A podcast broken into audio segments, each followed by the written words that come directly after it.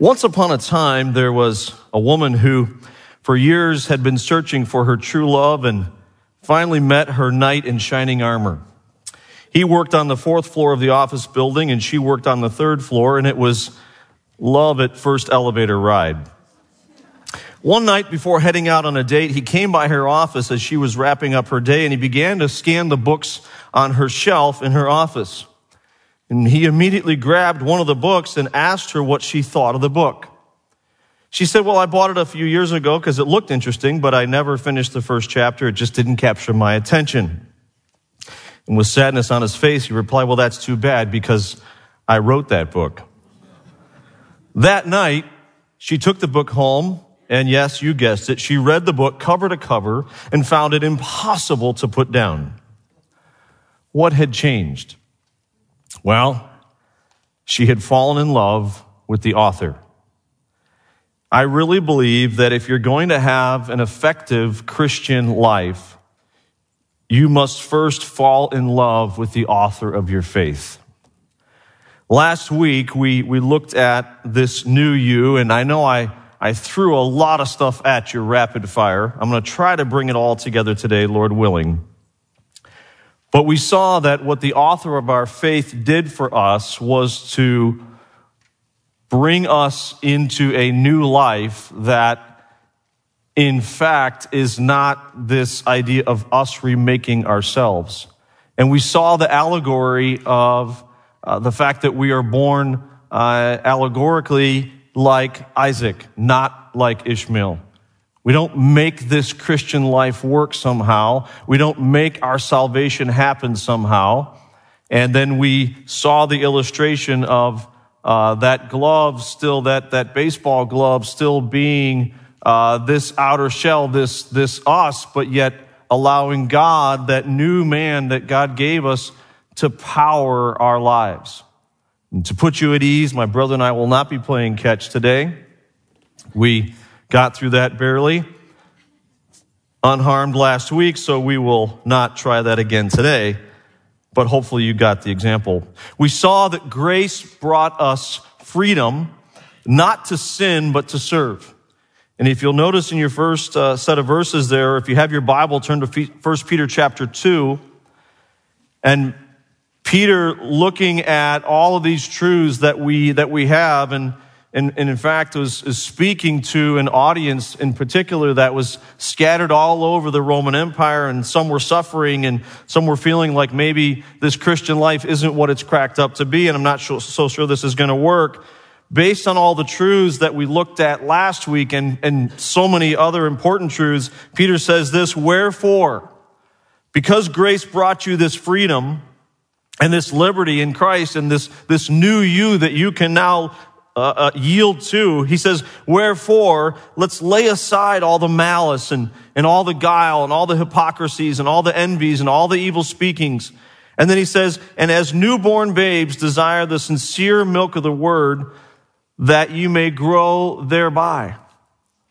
So instead of trying to empower our own lives and tr- instead of trying to somehow work our way to heaven, we know it's by grace and we know that we're going to grow by grace, but we do have a responsibility. We do have a new life, and it's growing in Christ.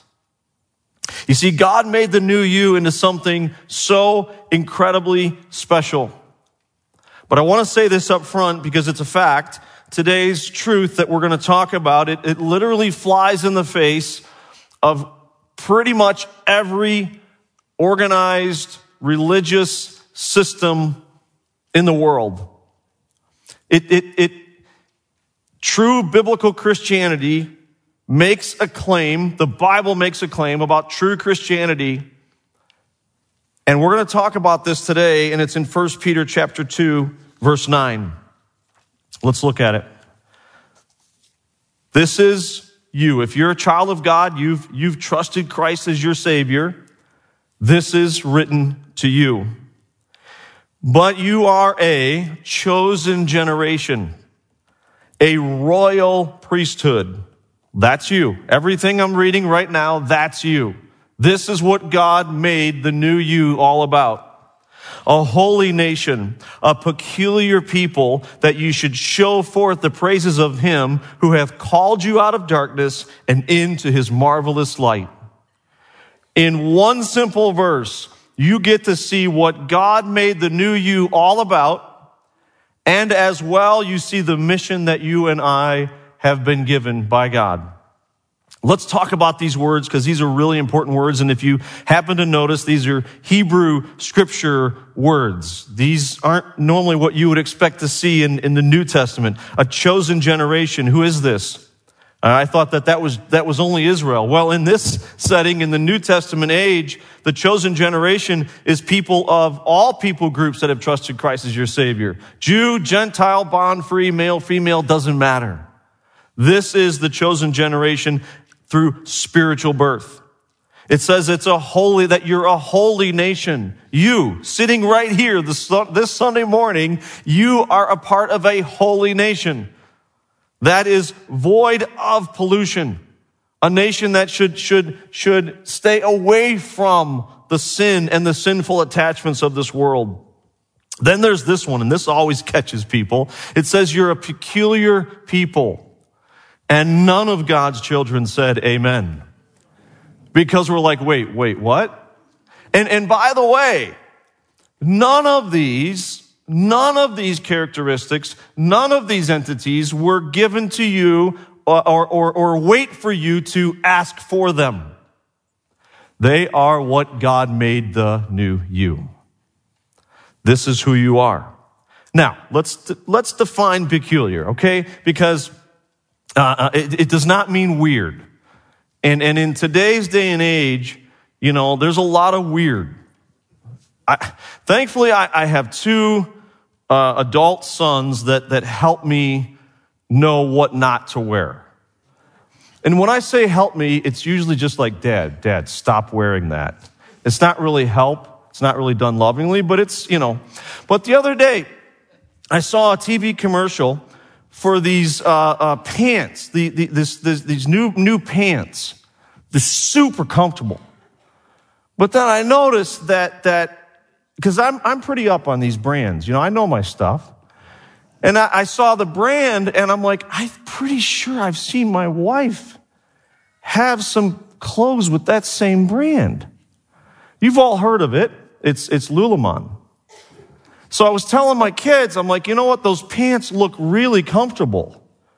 But I just don't know that I can wear Lululemon pants when I know mom's got the same brand pants. They're like, Dad, it's not Lululemon. It's Lululemon. I'm like, there's no way I'm wearing pants called Lululemon. And if you, you men here are wearing those, don't tell me. Or turn in your man card on the way out. I don't care how comfortable they are. We're not supposed to be weird. If you wear those and they're comfortable, let me know, okay? Maybe I can scratch off the brand. All right. So, so here's the thing. We're not supposed to be weirdos. What this peculiar people means is, is we're supposed to reflect who we are the possession of. We are the possession of our Savior. He bought us with the price of His blood. Now, let me, let me, let me just clear up any confusion. When I say that He purchased us, or that, that, that I'm a possession of Him, I don't want you to think of this in a way of like, well, He, He owns me. I got no choice. No, no, no, no, no. I want you to picture me and you in the slavery of sin with no choice, no option, lost and heading to hell. And the Savior, who did no wrong, said, I will take on Paul Julian's sin and I will buy him freedom. That's who possesses me. Praise God, he possesses me. So do not think of this as a negative. It is not a negative. It is a quadruple positive. He bought you out of slavery. That's who possesses us, and my life should reflect that I am his possession. Then it says this royal priesthood. And this is what we're going to focus on today.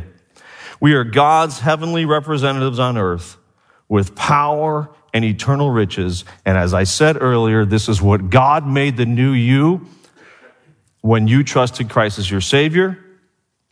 You did not choose this, He chose it. When the Bible says that you were elect unto a certain thing and chosen unto a certain thing, it did not mean that God chose you to be saved and someone else to be lost. It meant that God chose an unbelievable, amazing potential and priesthood for you when you trusted Christ. It's all these unbelievable things that are available. Now, this word priest has to be understood. It's only going to make sense if you understand the office and the role of a priest. Now, if you look up on your phone, and I think we have a, we have this picture, uh, Webster's definition of priest. Do we have that? There it is. Someone who is authorized to perform the sacred rites of a religion, especially as a, a mediatory agent between humans and God. And then it gives us specifically uh, m- many of the religions that you would understand that would call their uh, pastors or whatever priests. Okay, but I want you to notice something.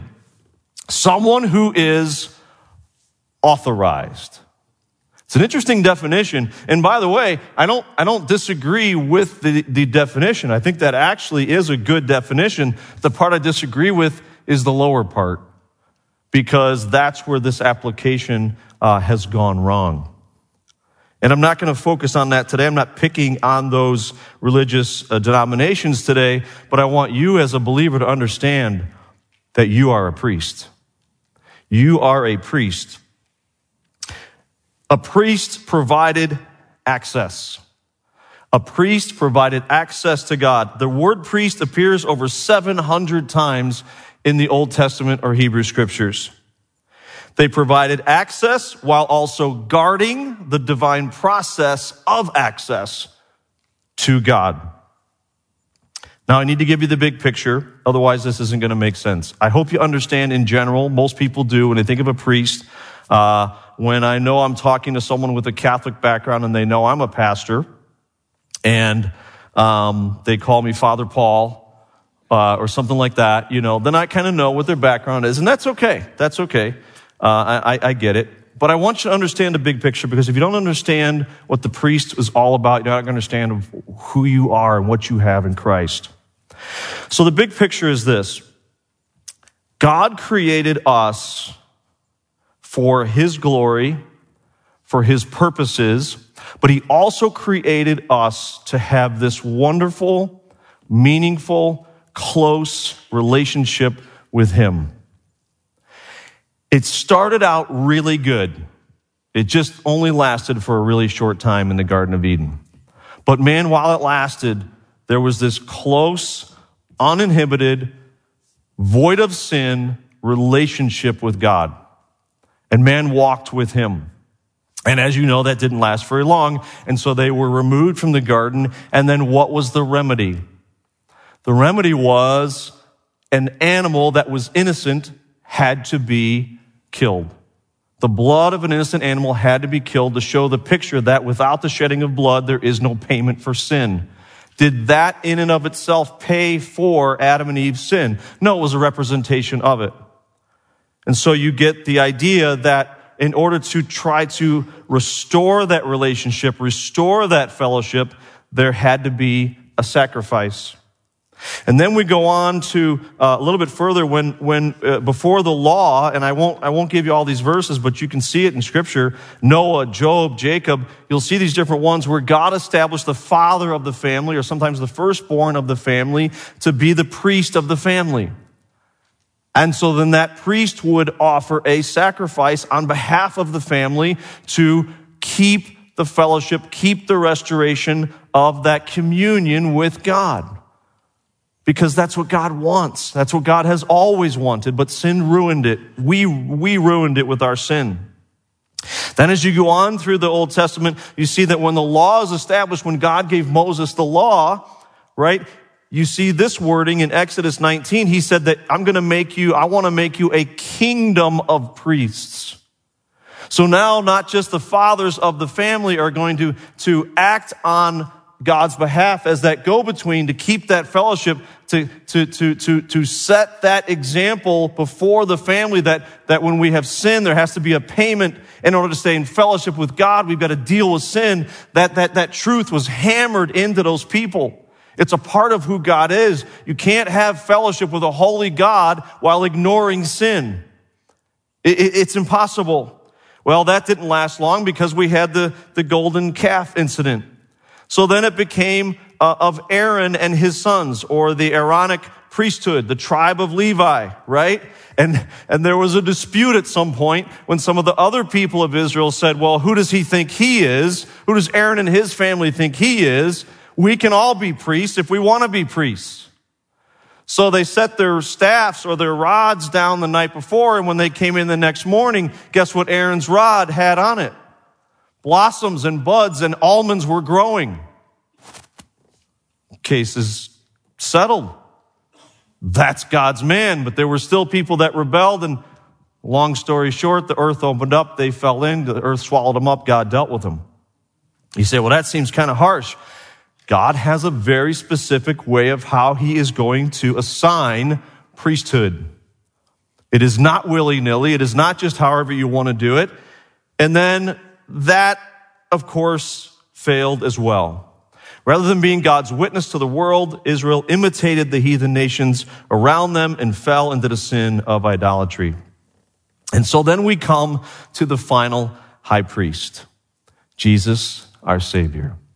You see, let me remind you what the big picture is. Jesus, our Savior, came and did something for us to restore once and for all that relationship that fellowship, that closeness that God wants to have with us. And Jesus was not a priest of Levi. It uses the illustration of uh, that he was like Melchizedek. We won't go into all the details of that, but this was someone with no beginning and no end. And he fulfilled it. Not only was the high priest, he was the sacrifice himself. John the Baptist said, behold the Lamb of God that takes away the sin of the world.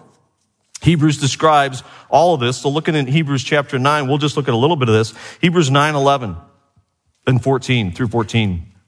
Hebrews 9, 11 through 14. But Christ, being common high priest of good things to come by a greater and more perfect tabernacle, not made with hands, that is to say, not of this building. You see, they, they understood the sacrificial system. It was a picture of faith in who the Messiah was and that he was coming to pay for their sins. Sadly, that got lost uh, in translation and, and, and in, the, in their lives, and they were looking for a conquering Messiah rather than a suffering Messiah. Look at verse 12. Neither by the blood of goats and calves, but by his own blood. He entered once into the holy place, having obtained eternal redemption for us. You see, only the high priest could go into the Holy of Holies once a year right, for that day of atonement where he would take the blood in and put it upon the altar as a sacrifice to God to say, on behalf of the people, the priest is bringing a sacrifice, a priest that was approved of God. Because you see, if someone that is offering a sacrifice is not declared capable or, or have the right credentials of the one accepting the sacrifice, the sacrifice doesn't count. You are a priest. Do you see what God has made you? Do you see what God has given you? Verse 13. For if the blood of bulls and goats and the ashes of a heifer, sprinkling the unclean, sanctifieth to the purifying of the flesh, how much more shall the blood of Christ, who through the eternal Spirit offered himself without spot to God, purge your conscience from dead works to serve the living God? Dead works is all we have before we are redeemed. Before our sins are paid, all we have to offer God are dead works. And now we can serve with living works to a living God. Okay, so I'm hoping you have a general idea of what this priesthood is all about and what it means to be a priest. And I also hope you understand this desire of God to want to have a relationship with you and with all of his believers. So, as a new believer, as a believer that is a part of this priesthood, we're going to look at four aspects of that priesthood. And the first one is this, a new code of conduct. Look at 1 Peter 2:11. 1 Peter 2:11 says this, "Dearly beloved, I beseech you as strangers and pilgrims, abstain from, uh, from fleshly lusts which war against the soul." So now let me just go back one half step. Remember, we didn't save ourselves. We didn't do all these good things to somehow earn his favor. We don't grow in Christ. We don't serve as a priest somehow through our own power or to maintain or keep our priesthood.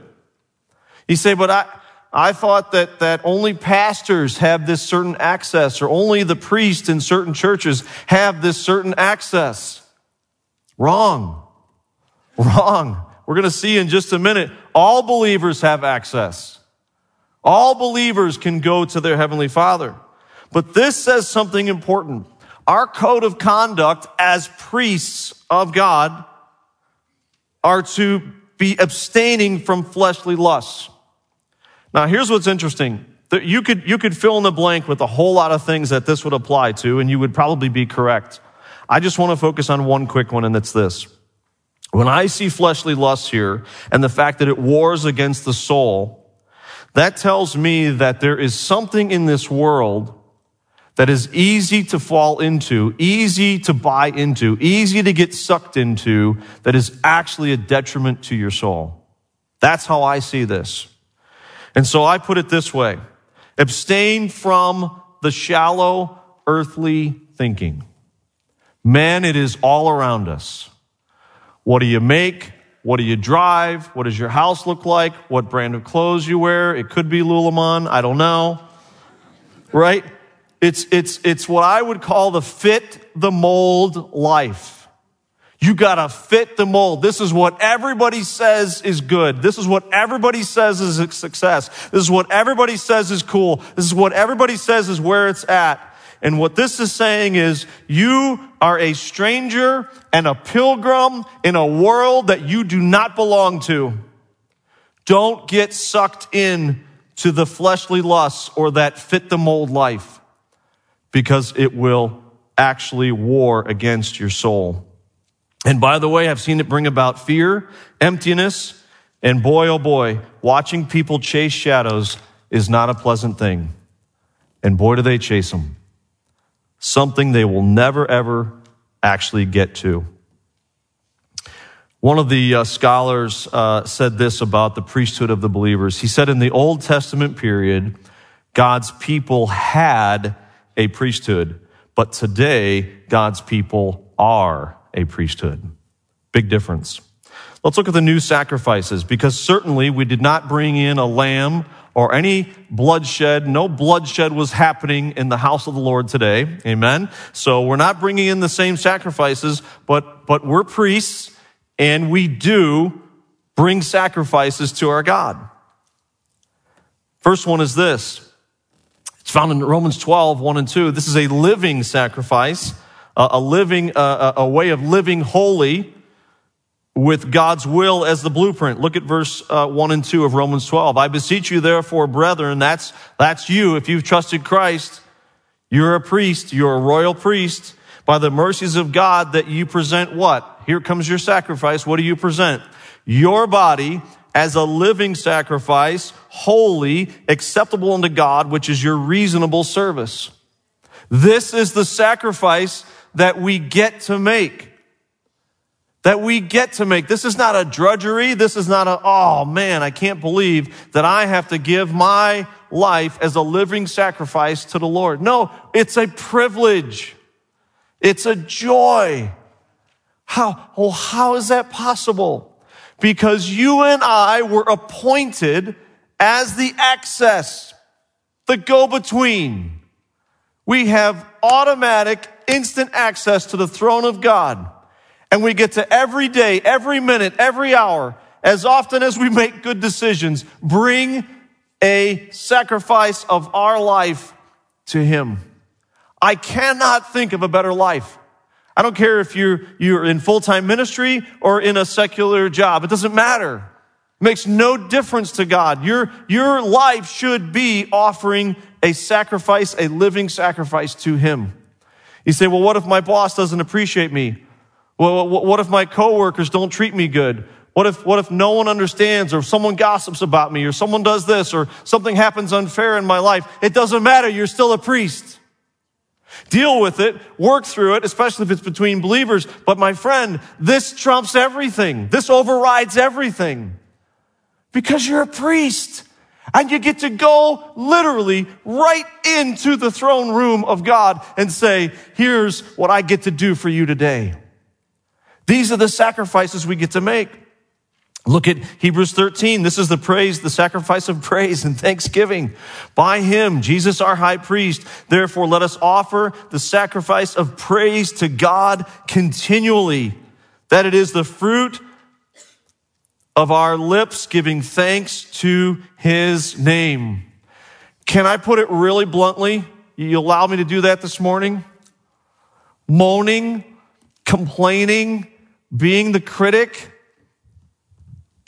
it's, it's not an acceptable sacrifice.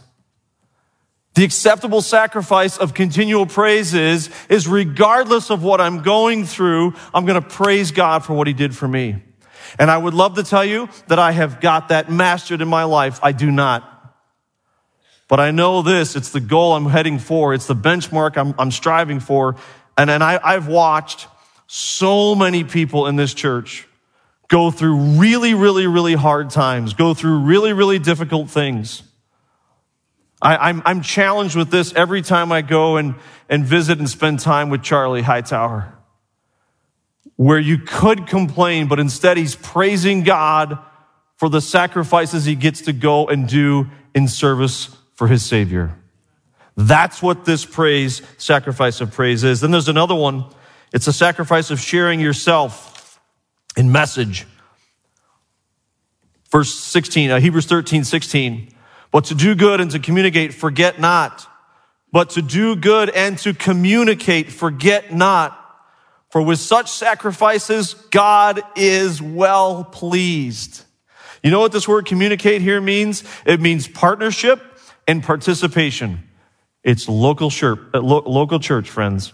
It's local church. It is partnership and participation. It means you giving of yourself, me giving of myself for you, you giving of yourself for me. We need each other. When I walk in these doors on a Sunday or a Sunday night or a Wednesday night, I am so much better off when I leave because of you. Because I see you allowing God to work in your life. I hear stories about you sharing the gospel with somebody else. I hear you praying for someone. I hear someone praying for you. This is a partnership and a participation of local church involvement. Now, if you don't know, you need to know. I have the cutest little granddaughter in the world. Her name is Lonnie. Well, her name is Leilani, but we call her Lonnie. Leilani is one in a few months, right? Right, Mal? How, how many months? She'll be two. I should know this. Okay.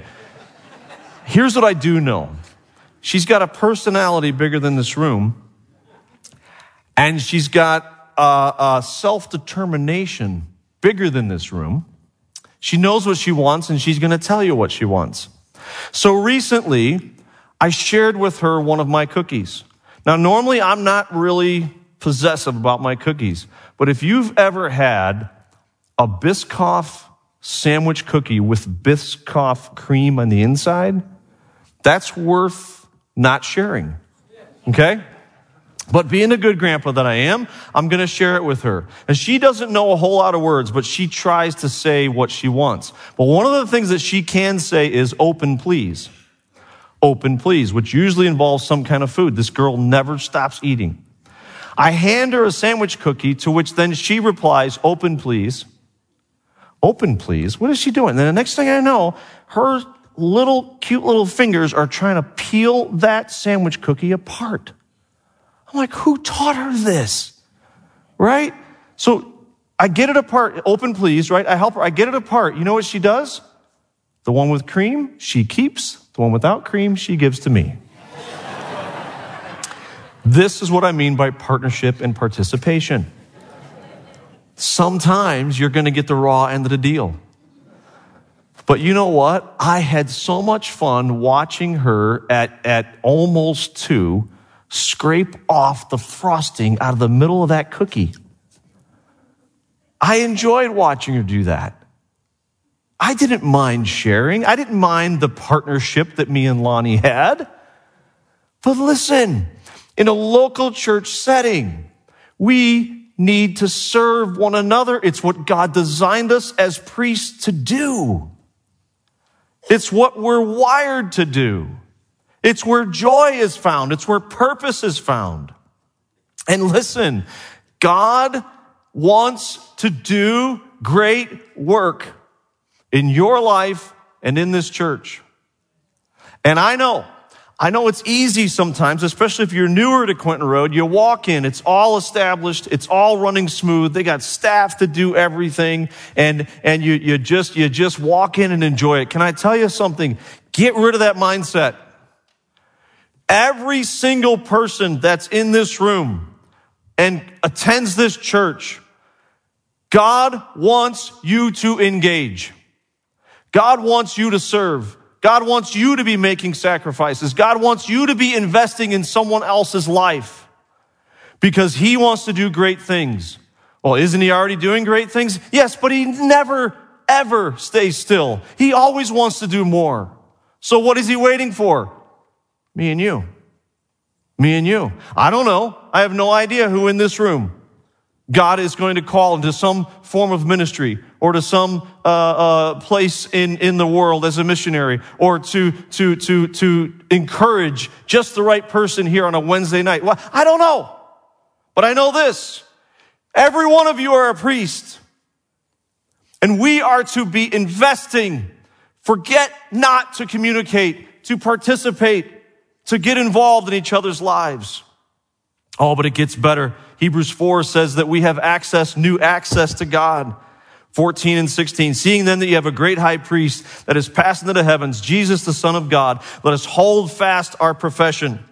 For we have not a high priest which can be touched with the feelings, uh, have not a high priest which cannot be touched with the feeling of our infirmities, but was in all points tempted like as we are, yet without sin. Our high priest that is the go between as we come into the throne, knows what we're living through, knows what we face, knows the challenges of this world, knows it all, and never ever fell into sin. Based on that, what do we do? Verse 16. Let us therefore come boldly into the throne of grace that we may obtain mercy and find grace to help in the time of need. This is only given. These credentials are only given to a priest. Only a priest. You say, well, how, do I earn that? How do I get that? Do I, do I got to go to seminary? Does someone have to ordain me? Absolutely not.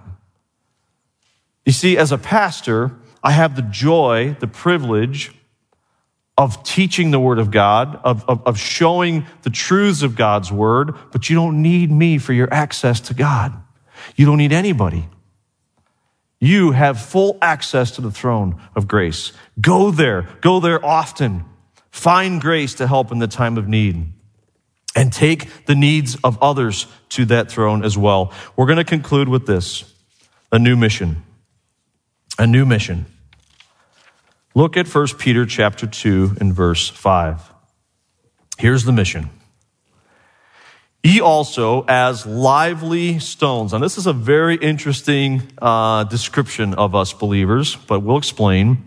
Ye also, as lively stones, are built up in a spiritual house, a holy priesthood to offer up spiritual sacrifices acceptable to God by Jesus Christ. You see, we're building something or I should say, God is building something with us and with our lives. How effective the building is depends on us allowing the new you to dominate. Because it's not going to be through your power. It's not going to be through, through, through your wisdom. It's going to be through utilizing the gift and the privilege that God gave you, the new you, the new man, through the power of the Holy Spirit.